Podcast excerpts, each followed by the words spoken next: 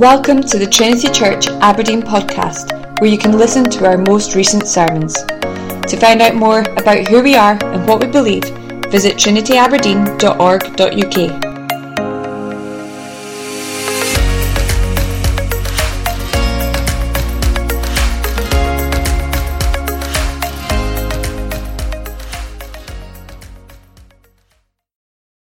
Would you please take up your Bibles and turn uh, to Genesis chapter fifteen. So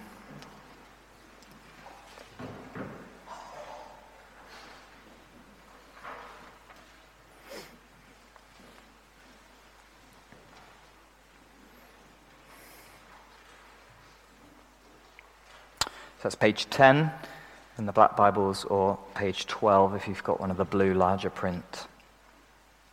We're going to be looking at uh, these two passages of, of Genesis, among others. Uh, but let's read first of all Genesis fifteen, verses one to six.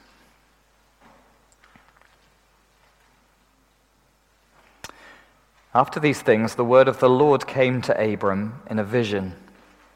Fear not, Abram, I am your shield. Your reward shall be very great.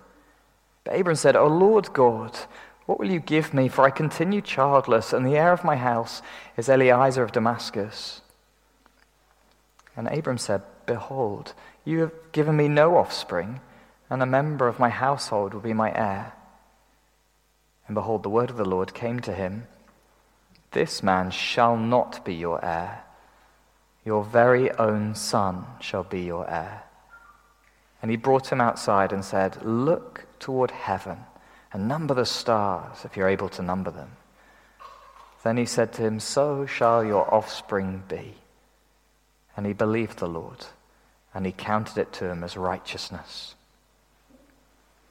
Would you turn over to chapter seventeen? Chapter seventeen, verses one to fourteen. When Abram was ninety-nine years old, the Lord appeared to Abram and said to him, I am God Almighty. Walk before me and be blameless, that I may make my covenant between me and you, and may multiply you greatly. And Abram fell on his face, and God said to him, Behold, my covenant is with you, and you shall be the father of a multitude of nations.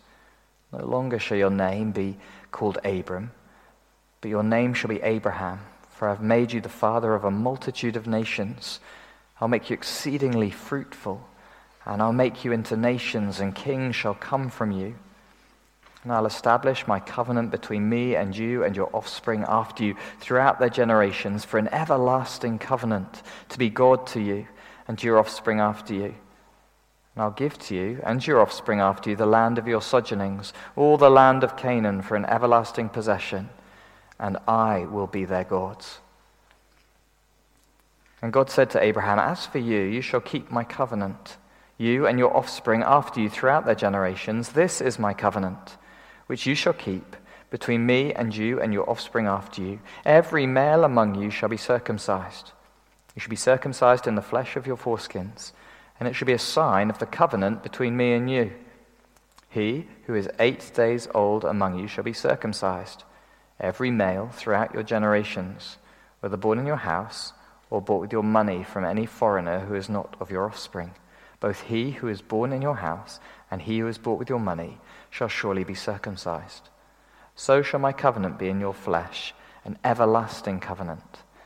Any uncircumcised male who is not circumcised in the flesh of his foreskin shall be cut off from his people. He has broken my covenant. These are God's words to us. I do want to follow Will's uh, very warm invitation to you to stay for a question and answer session uh, after our service tonight. We don't normally do that here, like he said, but because of the subject matter, we thought it would be helpful. It'll just be a ten-minute break while you get tea and coffee. Uh, obviously, if you need to head home, by all means, please do. Uh, but if you have any questions that you'd like to ask, you could use that ten-minute window uh, to put them into the uh, the website Slido there. You'll see it printed Uh, in the notices. That might be one way of doing it, or if you're uh, completely confident, you can take the microphone and ask your question out loud uh, as well as we come to do that together. Part of the reason for doing it is I'm very aware that One feature of Trinity's life that we cherish here in our church family, and which we do unapologetically because we believe the Bible teaches it, baptizing infants, baptizing babies. I'm very aware, of course, that it is not something that all Christian people believe. What, what does it mean to say that the Bible teaches the baptism of infants, when there is no one text in the Bible that says, baptize your babies? How can we say the Bible teaches it when I cannot turn you to chapter and verse to show you those exact words printed, baptize your babies? How, how can that claim possibly be true? And so really tonight is, is an attempt to take a topic that Christians disagree on and to recognize that we disagree about it. But I want to try and explain this evening the way that the Bible is read by a church that practices the baptism of infants. I think you'd probably agree with me. It's very common, isn't it, even for folks who have had their children baptized, to sometimes not really understand what it is they have done. Now, they just happen to be in a church that does that, and they end up kind of stumped when people say to them, well, show me in the Bible where, where you get that from. I remember years ago at a, at a conference hearing a wonderful Baptist uh, minister preaching, and he said, look, churches disagree over this sort of thing. People do this. You Anglicans, you Presbyterians, uh, it's really important that you know that you can follow the Lord in your way, and we'll follow him in his.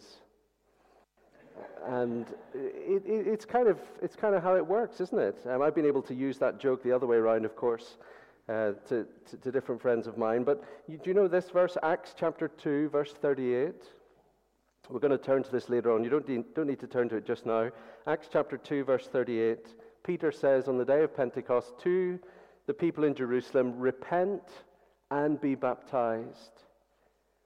And so there you go, somebody says, of course, there it is in black and white, the opposite of your position. Repent first and then be baptized. How on earth can an infant do that, a baby in arms?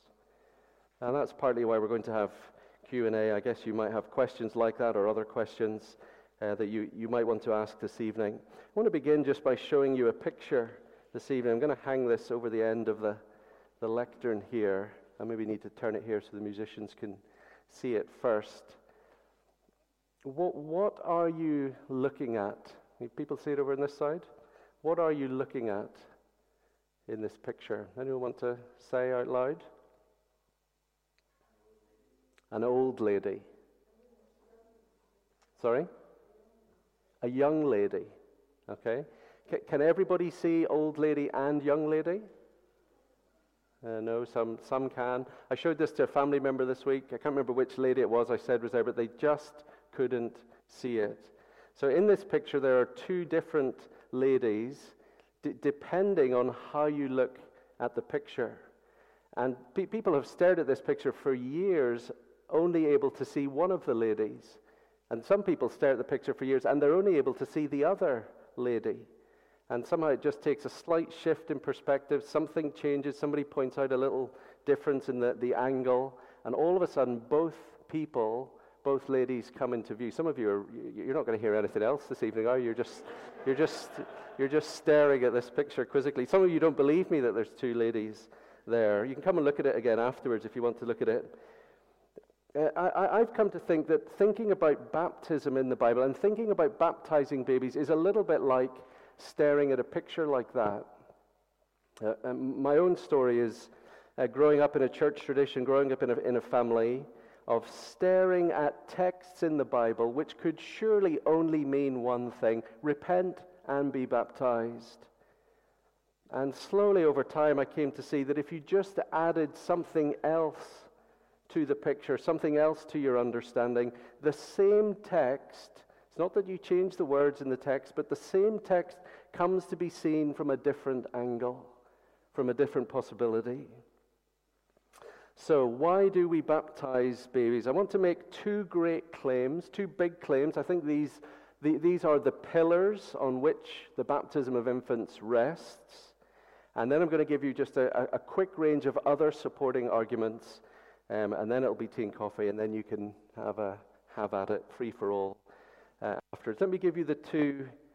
Uh, let me give you the two pillars. Here's where we start. We baptize our children because, number one, because of the father that every Christian has. Okay, number one, we baptize our children because of the father that every Christian believer has. And secondly, that, that's going to be our main point this evening. We're going to spend most of our time on that. Secondly, we baptize our children because of the family every Christian father leads. Okay? We baptize our children, number one, because of the father every Christian has, and secondly, because of the family that every Christian father leads. Now, what, what I want us to do, to look at this first one, we're going to come to the two passages that Will read for us, Genesis fifteen and Genesis seventeen, but I want you to turn forward to Romans chapter four. Romans chapter four. This is, we're going to look at a few different passages this evening. And I, and, and I want to say this itself, the fact that you're going to hear the rustling of the leaves this evening, your Bibles turning to different passages, that in itself is part of the method of the answer of why we baptize our babies. I do not have one particular text to turn to, but hopefully rather a story to show you. And so Romans chapter four, page nine forty-one. Page nine forty-one in your church Bibles, and I'll read all these twelve verses. Excuse me. Romans four, verse one, "What then shall we say was gained by Abraham, our forefather, according to the flesh?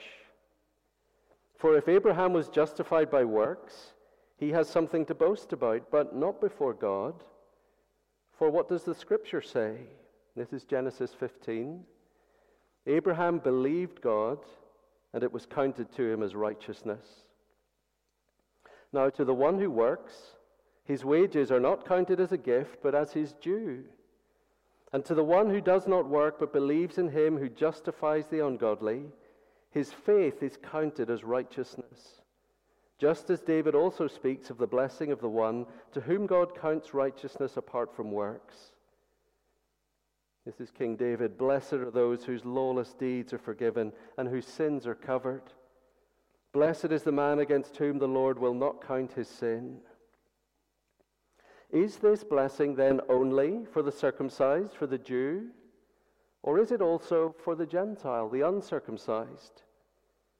For we say that faith was counted to Abraham as righteousness. How then was it counted to him? Was it before or after he had been circumcised?" It's a clear answer. It was not after, but before he was circumcised. Faith came first, then circumcision. He received the sign of circumcision as a seal of the righteousness that he had by faith, notice, while he was still uncircumcised. The purpose was to make him the father of all who believe, without being circumcised, so that righteousness would be counted to them as well, and to make him the father of the circumcised, who are not merely circumcised, but who also walk in the footsteps of the faith that our father Abraham had before he was circumcised." I want you just to notice in the passage the father that every Christian has. I'm sure you spotted him. Do you see right in verse one, Abraham, our forefather? And immediately you might think, yes, but that's just Paul talking about Jewish people. See that the phrase in verse one, Abraham, our forefather, according to the flesh. Not, not many of us this evening, I guess, are, are Jews. We're Gentiles. But then look at verse eleven. "The purpose was to make Abraham the father of all who believe, without being, without being circumcised." Abraham is our father. Abraham is our father. Now, I think this is a new thing for many of us to learn, to, to think about. I wonder if you came to church today thinking, Abraham is my father. Abraham is your father. Some of you know the old the old song, don't you? "Father Abraham has many sons." I'm not going to sing it to you, fortunately. "Father Abraham has many sons. I am one of them, and so are you."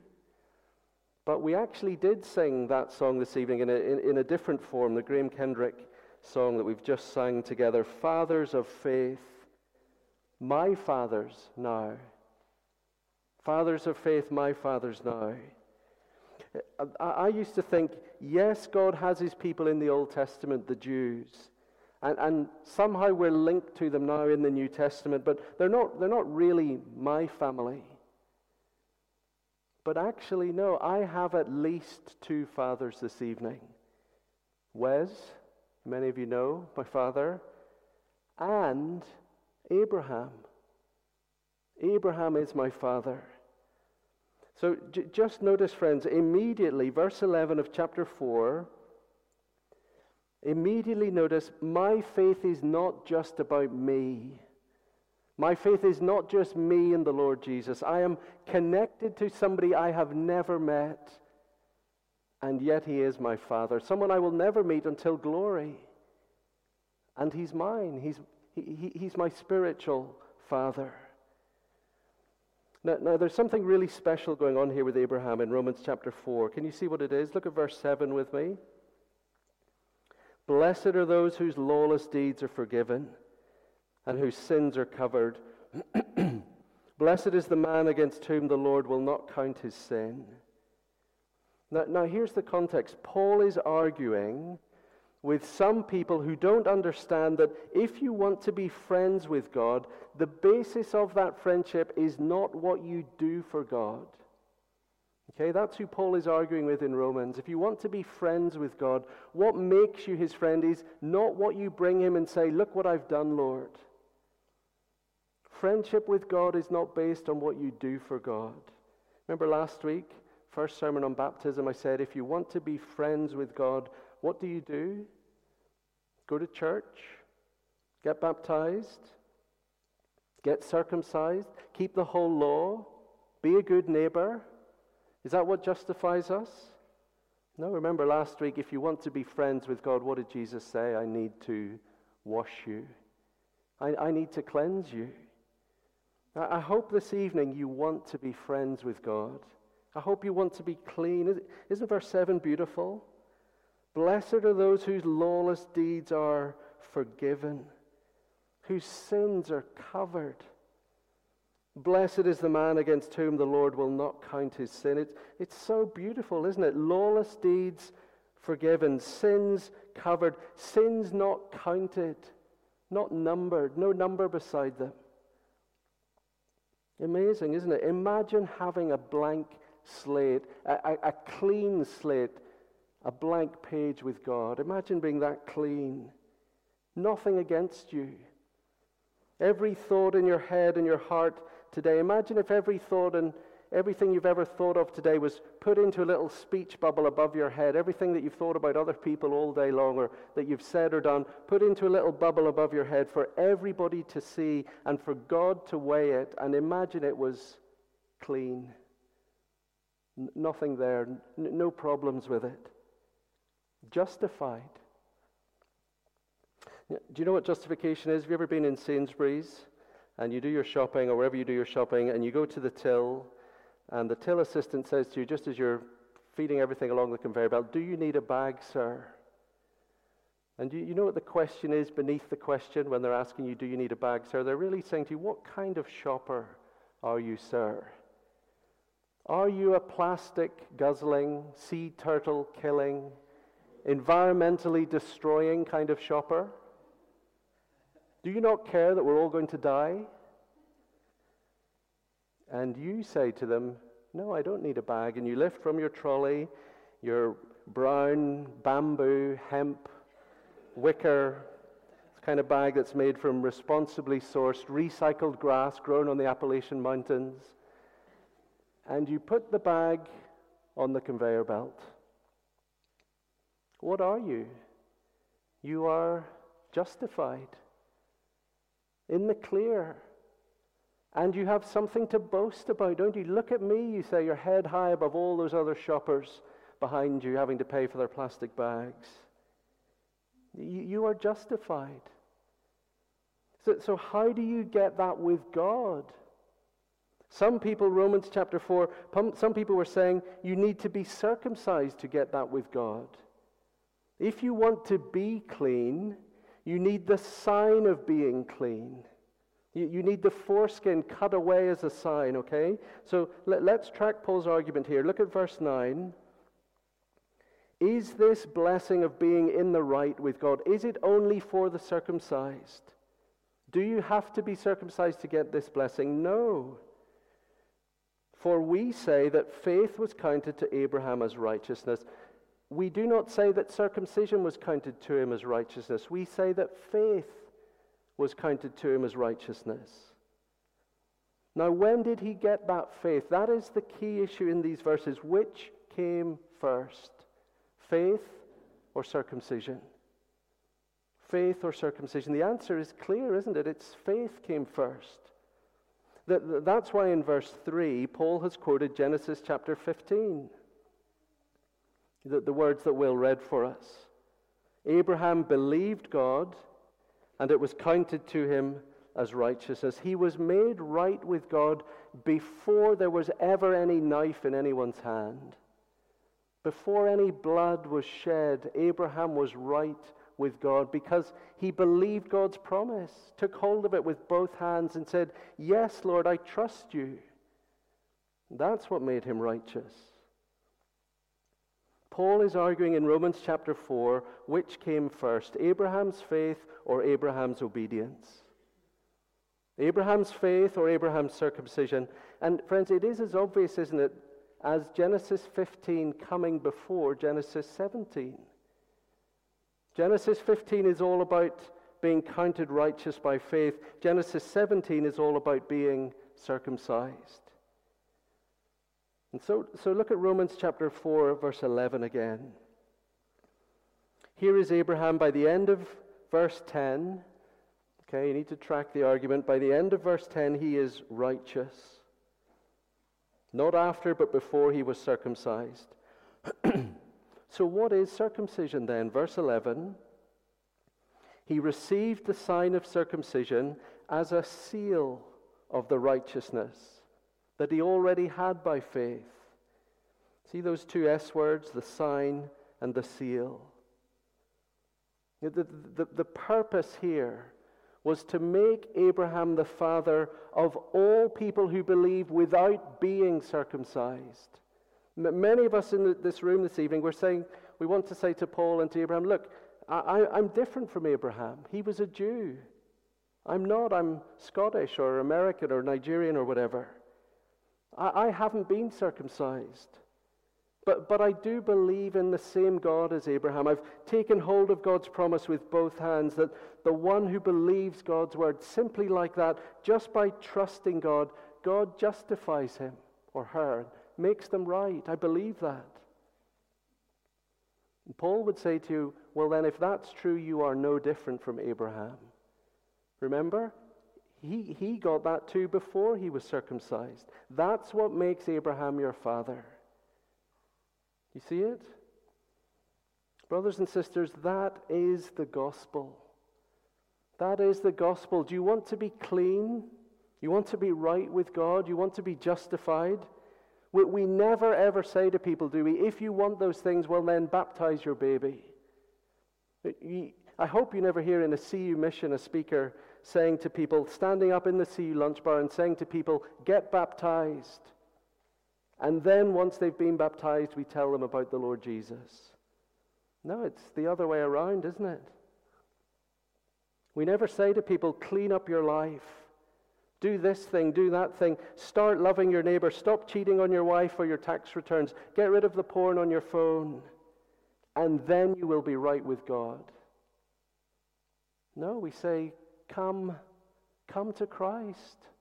Lay hold of him with both hands. Take hold of his righteous life with both hands. And when you do that, then let his love for you and your love for him loosen your grip on all those other things. Stopping those things or doing those things is not what justifies you. And if you trust God in the way that Abraham trusted God, he is your father. In other words, you, you have his family likeness. So, here's the question, if that is true, why then was he's circumcised. It's a kind of emphatic argument, isn't it, that faith came first. Faith is everything. And yet, Genesis seventeen, God says to Abraham, now that you've done this, now do that. Well, what's the point of it? Look at verse eleven of Romans four again. Abraham received the sign of circumcision as a seal of the righteousness that he had by faith while he was still uncircumcised. Circumcision was sign and seal of that righteousness. Sign and seal of it. And friends, this is not foreign to us. It, it, it's what we do all the time. If you've been to a wedding this summer, you have seen this actually played out with your own eyes. Well, what have the bride and groom said to each other? I love you. With my body I honor you. All that I am I give to you, and all that I have I share with you, within the love of God, Father, Son, and Holy Spirit. And what happens at that moment? The best man, hopefully, steps forward with the ring in hand. I give you this ring as a sign of my love. And and, and the ring is connected to the thing, isn't it? The, the ring is round to show that the love is never ending. It's whole, it's complete. The, the ring is circular. All that I am, everything I have, I give to you. Here is unbroken love signposted for you. See, circumcision was a sign in, in the same way, a, a cutting off of the part of the body to point to the cutting off of the part of the heart that was wrong and broken and that needed to be dealt with. Cutting off sin and hardness of heart. That's what is needed to make you right with God. And so because of that, God puts a sign on the male body. Look at the second word, not just a sign, but a seal. This word seal was, it's like the wax dripped on a parchment that's marked with a signet ring. If somebody has a ring, you stick the ring in the parchment. Here's what one commentator said, the seal acted as a visible pledge by the author. So imagine a parchment, the seal on the back, the ring. The seal is a visible pledge by the author to honor what he had promised to do in the document if all the conditions of the document are met. It's a guarantee of it. You see, circumcision was God's way of marking his people with his own visible pledge on their bodies to honor his covenant and provide all its blessings when the conditions of the covenant were met. Lord, I trust you. I, I believe you. Yet, am I really righteous? You know what doubt is like in the Christian life? It's there all through the Old Testament just as much. Am I really your child, Lord? Circumcision is there for God to be able to say to Abraham, yes, you are, Abraham. Look at your own body, your circumcised body. There is my pledge of my promise in your very flesh itself.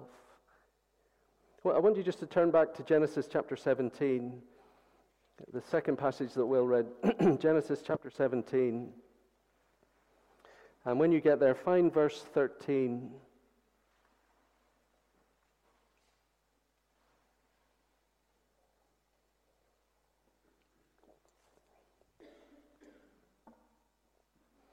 There's a remarkable phrase, isn't there, in verse thirteen. Let's read just before it, verse twelve. Every male throughout your generations, whether born in your house or brought, bought with your money from any foreigner who is not of your offspring, both he who is born in your house and he who is bought with your money shall surely be circumcised. So shall my covenant be in your flesh, an everlasting covenant. An everlasting covenant. You wear it on your body as a male Israelite. Lord, am I really your child? Am, am I in the covenant or out of the covenant? Do you love me? Look at your body. Look at the, look at the promise there on you. Friends, this evening, Abraham is your father. He, he is like you. And the Bible says he is not just like you in your faith. He leads the way for showing you what a real relationship with God looks like. A real relationship God, with God looks like this. Faith first, and then the sign and seal of that faith. marriage first, and then the sign of it, the ring, and then the seal of it, sex. The order matters. The first pillar of infant baptism in the Bible is that every Christian has Abraham as their father. Now, second, not just a father, but a family. Not just a father, but a family. I hope that at least for some of us, particularly if you are a convinced Baptist this evening, some of you are thinking this, the question is going off in your head, and it's the right question. We should all be asking it. If that is the order, faith first, then sign, how can you possibly baptize a baby? If Abraham's order is faith first, then sign, how the baptism or circumcision of infants? Point number two, look with me at the family every Christian father leads. The family every Christian father leads. Have a look at verse eleven of chapter seventeen of Genesis. You shall be circumcised in the flesh of your foreskins. This is to Abraham. And it shall be a sign of the covenant between me and you. Okay, so that's exactly, that, that makes sense to us. Abraham, you believe, you have faith. Here's the sign. Okay, verse eleven. But look what comes around that. Look what comes before and after that. Verse nine, and God said to Abraham, as for you, you shall keep my covenant, you and your offspring after you throughout their generations. This is my covenant which you shall keep between me and you and your offspring after you. Every male among you shall be circumcised. Verse eleven, he shall be circumcised in the flesh of your foreskins. It shall be a sign of the covenant between me and you. Verse twelve, he who is eight days old among you shall be circumcised. Faith first, then circumcision. That makes sense, but why to the children then? There, there is no faith in an eight-day-old infant, is there? They have not done what Abraham has done. They haven't laid hold of any promise with both hands. Friends, here's the reason why human fathers, human parents, this applies, not every family has a father. This applies just as much to a Christian home with a single parent mother in the family with her children. Human fathers are heads of their home. Human parents lead their home. And the Bible does not view children born to parents as isolated islands who do their own thing and who choose their own language or wherever they live or wherever they go to school. No, the child is brought up within the home to do what mum and dad do. The father is the head of the family. And what the father does, the family does. You see it all around it? Verse nine, verse ten, verse twelve. And friends, th- th- this might be perhaps the single most important thing I say on this whole topic this evening. This is the thing to get your head around if this is, if this is new, new to you. Circumcision has the same meaning for the children as it has for Abraham. Circumcision has the same meaning for the children as it has for Abraham. Do you notice in Genesis seventeen, nowhere are we told that circumcision is a sign of spiritual realities for Abraham, but for the children it's just a sign of being Jewish. No, verse thirteen, it is in their flesh the sign of the everlasting covenant. And friends, that everlasting covenant still stands today. It stands this evening. Abraham The, the covenant is made with Abraham that you and I belong to. And so here's the point. It all comes down to this. Abraham gives the sign of spiritual realities to eight-day-old babies who are incapable themselves yet of embracing that spiritual reality. Do you see it? You, you love me, Abraham? Wonderful. Here's the sign of it. Circumcision. Now give it to your children. Now give it to your children. You can imagine Abraham thinking, but but they don't love you yet, Lord. Are you sure you want me to give it to them? Yes, because you are the head of the family. What you do, they should do. What you eat, they will eat. Where you go, they will go. What language you speak, they will speak. And Abraham, that circumcision is not just a sign, it is a seal.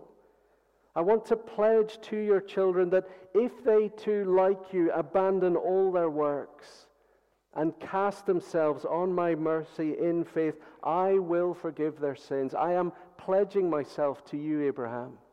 I am pledging myself to your children, pledging myself to them.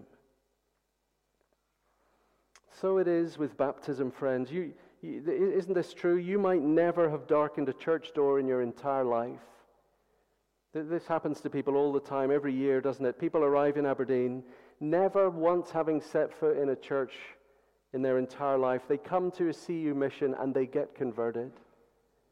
Christian friend reaches out to them, shares the gospel with them. That person is now Abraham's child. What should they do? Should they get circumcised? No, no, now you get baptized. You remember Colossians chapter two? We read it last week. You might want to look at that next week, or uh, you might, if you if you didn't hear it last week, you might want to put these two talks together. Colossians two, chapter chapter two, verse eleven and twelve. In Jesus you were circumcised, having been baptized. That's what the text says. Somebody comes to a C U mission, gets converted. Nobody gets out a knife. But we do eventually say, come to the water, get baptized. Now that person gets married, has children. What should you tell them to do? I think you say to them, you are Abraham's child. So do what Abraham did. Apply the sign of the covenant to your children. Do with your kids what Abraham did with his. Baptize them. So those are the two main pillars, friends, of infant baptism, the main argument for it. Those are the foundations for it. The father that we all have, the family that Christian fathers lead. And I want to just finish really briefly. I'm on my last couple of pages here. I want to just show you a couple of very quick other other parts of the Bible that I think support this, this view of children being included. In the Old Testament, children are included within the covenant, and they're given the sign and seal of the covenant. In the New Testament, I see no evidence that children should now be excluded from the covenant. And here's why. Just turn to First Corinthians chapter seven. First Corinthians chapter seven. Here is a great encouragement to those of us who are raising our children on our own, whether mom or dad, one party has left, or we have an unbelieving spouse at home. Look at verse thirteen, First Corinthians chapter seven. If any woman has a husband who is an unbeliever and he consents to live with her, she should not divorce him. For the unbelieving husband is made holy because of his wife, and the unbelieving wife is made holy because of her husband. Otherwise your children would be unclean, but as it is, they are holy. Ephesians chapter six, Paul says to children, obey your parents in the Lord, in the Lord. These children are not regarded as being outside, are they? These are children who have some blessing and benefit by belonging to Christian parents. Turn to Psalm chapter twenty-two. Psalm twenty-two, please. Two, two Psalms to see very quickly.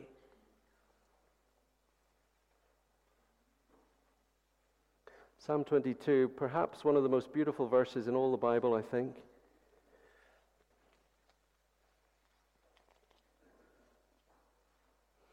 Psalm twenty-two, verse nine, yet you are he who took me from the womb. What do you think about this? You made me trust you at my mother's breasts. On you I was cast from my birth, and from my mother's womb you have been my God. Is that, is that your view of children, friends? Your view of your children, that from their mother's womb they belong to God, cast on God from birth? Look at Psalm seventy-one.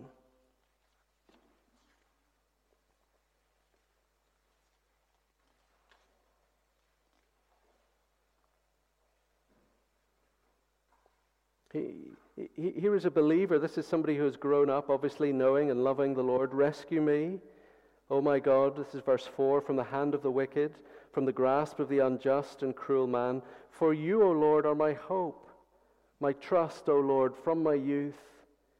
Upon you I have leaned from my birth. You are he who took me from my mother's womb. Upon you I have leaned from before my birth. Isn't it amazing? Turn to the book of Acts, please. Acts chapter sixteen.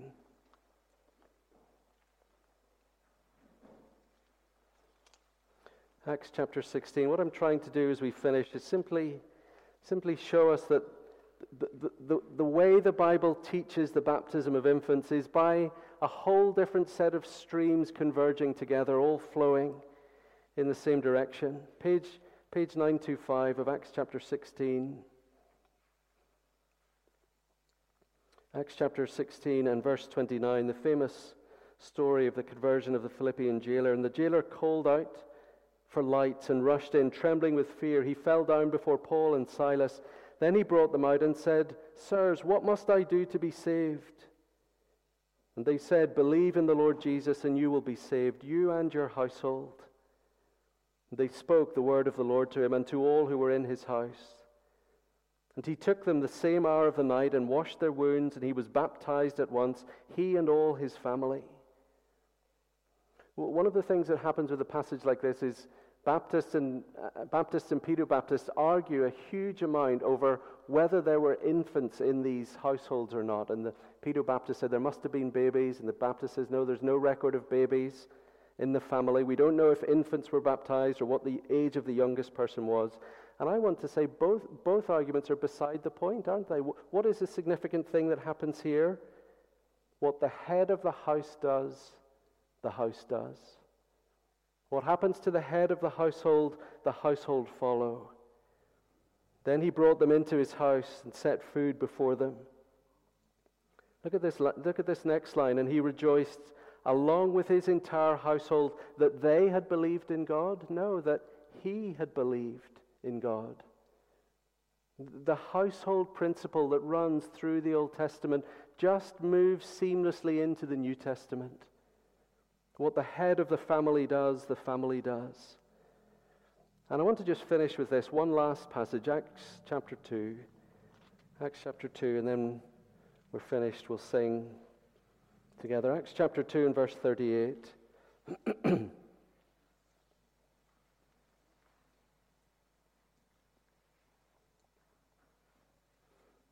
Let's read from verse thirty-seven. Now when they heard this, they were cut to the heart. And they said to Peter and the rest of the apostles, "Brothers, what shall we do?" And Peter said to them, "Repent and be baptized, every one of you, in the name of Jesus Christ for the forgiveness of your sins, and you will receive the gift of the Holy Spirit." Now what, what, what should we say, what, friends, when people say, look at the order, repent and be baptized. Repentance must come first and only then baptism. One of the challenges to that, of course, is that no, no Baptist believer today, as far as I'm aware, says you have to repent and be baptized and then you receive the Holy Spirit. But of course, that's what the text says, isn't it? That's the order, repent and be baptized and you will receive the gift of the Holy Spirit. No, the, the important point is not exactly the strict order, but that all things must be present. And this is what is happening to the first generation of new believers in Christ. They should repent. They should get baptized. But then who is that promise for? Look at verse thirty-nine. For the promise is for you and for your children and for all who are far off. Everyone whom the Lord our God calls to himself. In Genesis seventeen, God says to Abraham, this is for you and for your children and for the foreigner, for all who are far off. So friends, may God help us to see wherever you want to settle on the issue of baptism, however deep you want the waters to be, wherever you go in the pool, to the shallow end or the deep end.